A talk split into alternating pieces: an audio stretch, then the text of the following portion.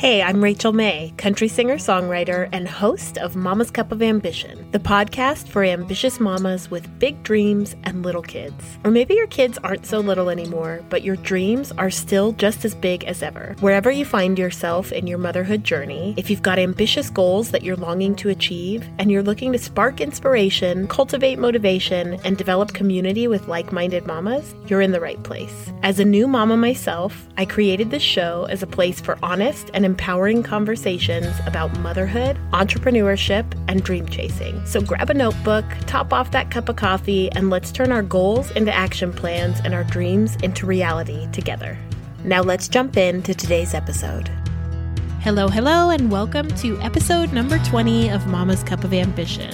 So, the other night, after Waylon went to sleep, Gabe and I watched the Friends reunion. Are you a Friends fan? Because I totally am. I love that show, and sometimes I'll put it on when I need like an energetic reset because no matter how many times I've seen the episodes, it still makes me laugh and it makes me feel at home, kind of like hanging out with an old friend, right?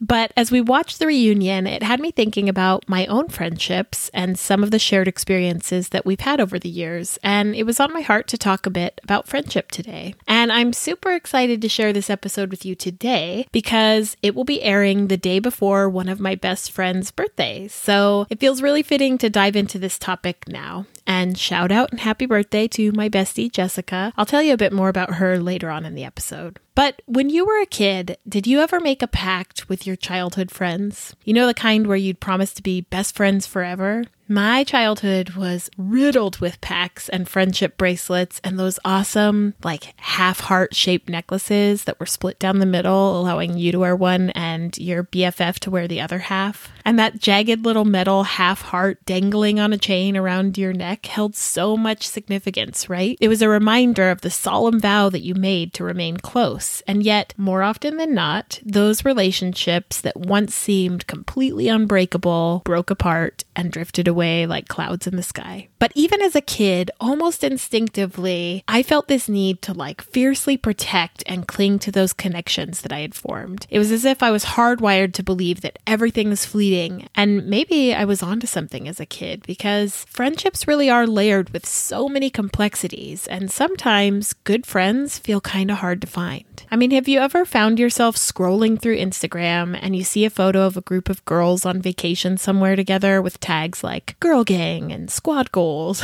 and all of a sudden you feel like you're missing out on something. Like, how are these women finding each other and connecting on that level, right? Because I don't know about you, but I know for me, being in that close of proximity with someone, especially traveling together, like that either really works or it doesn't. And you end up needing a vacation from the vacation, if you know what I mean.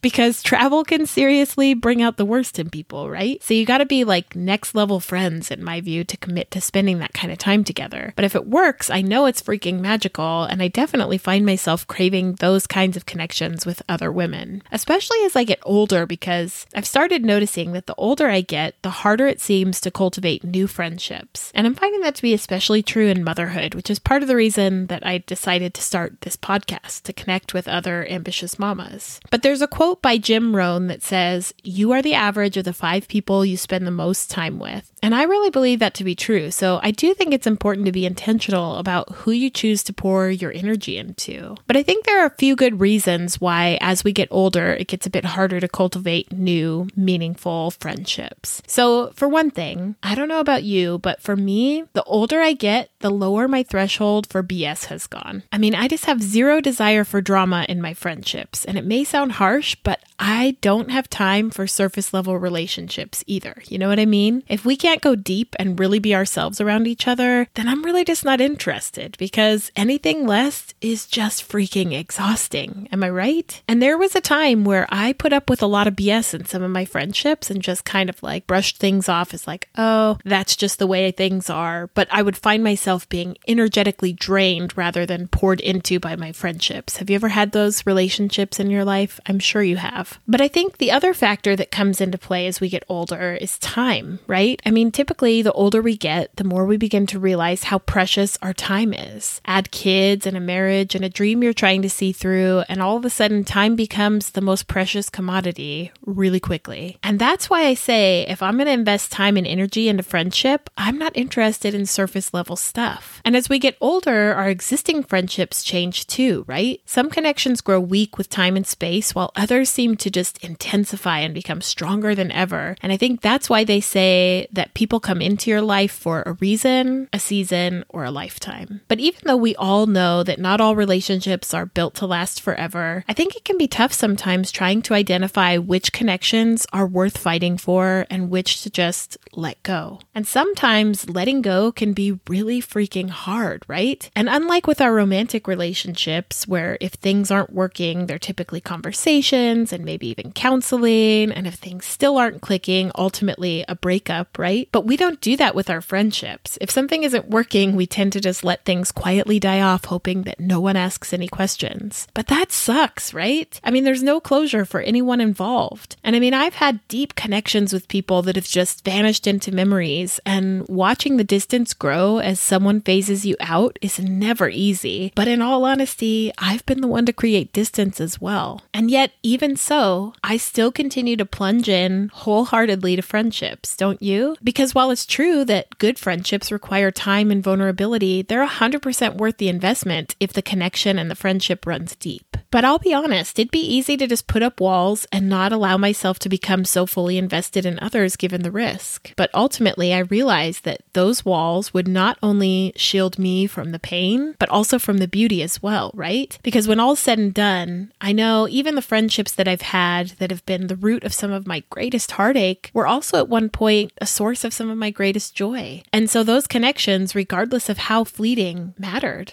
But I've also been truly blessed to have some lifetime friends. Friends who are like pillars, who lift me up and keep me grounded. And those friendships wouldn't have had room to grow surrounded by walls of fear. And just as it is with our romantic relationships, we have to be willing to put ourselves out there to attract new friends into our lives, right? So, for example, I met my friend Jessica on Halloween in 2007 at an Eric Church show. So, we were waiting for Eric to take the stage and we struck up a conversation. And it was the kind of conversation with a total stranger where you get this like distinct feeling that maybe y'all knew each other in a past life or something because conversing felt so natural and easy between us. It felt like talking to my sister or something, and it felt like we already had like a whole bank of inside jokes and stories, but we had literally just met. So when the show started, we danced and sang along, and when the music came to an end, Jessica and I exchanged phone numbers and agreed that we should definitely hang out sometime. Now,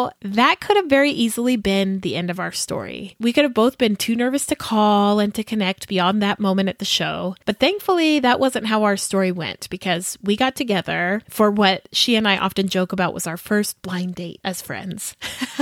because remember how I told you that it was Halloween when she and I met? Well, I was in costume that involved a long red wig. And so Jessica had no idea what I actually looked like. And when we made our plan for where we would meet, she asked me, How will I know that it's you because I don't know what you look like. And I jokingly told her that I'd bring a single rose.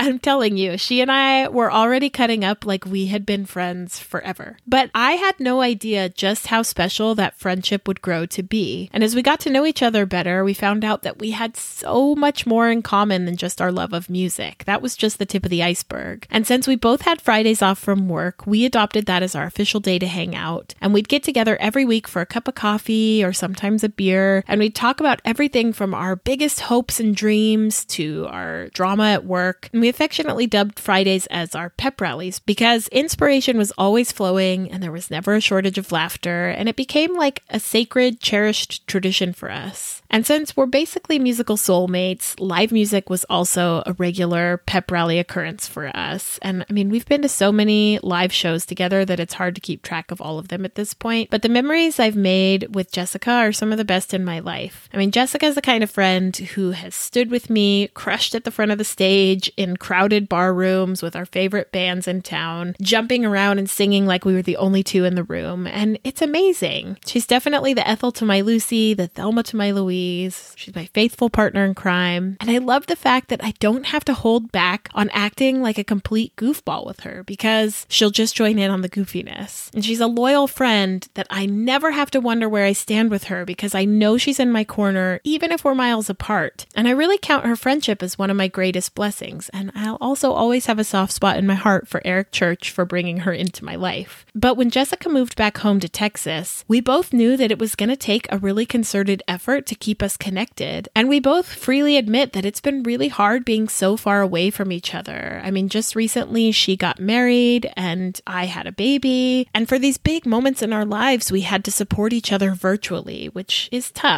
And every Friday, I still kind of feel like a part of me is missing without her here and our pep rallies. But we all need friends like that, don't we? We need those friends that we can bare our soul to, friends that we can confide our lowest moments to, and friends that will laugh at our jokes even when they're not that funny. friends that will call you on your BS in a loving way, and friends that will have your back and support your wildest dreams. And as ambitious dream chasers, I think it's even more essential to have those kinds of friends in your corner because let's be honest, dream chasing can feel kind of lonely sometimes, right? And no, maybe we can't guarantee that all of our friendships will be forever, even with the most beautiful half hearted friendship necklace. but you can bet that it's worth putting yourself out there to try. So to hell with the walls, tear them down, open your heart, and let those friendships pour in. So on that note, I'm going to wrap things up for today, but I'd really love to hear from you about your friendships. Do you already have those pillar friendships in your life? Are you looking for them now? Let's continue the conversation over on Instagram. You can find me by searching Rachel Mae Music, that's Mae with an E, or if you want to connect with the show, just search Mama's Cup of Ambition. Okay, so until next time, may your dreams be ambitious, may your coffee be strong, and may we all be blessed with some badass friends that keep us grounded and make us feel unstoppable. I'll talk to you soon.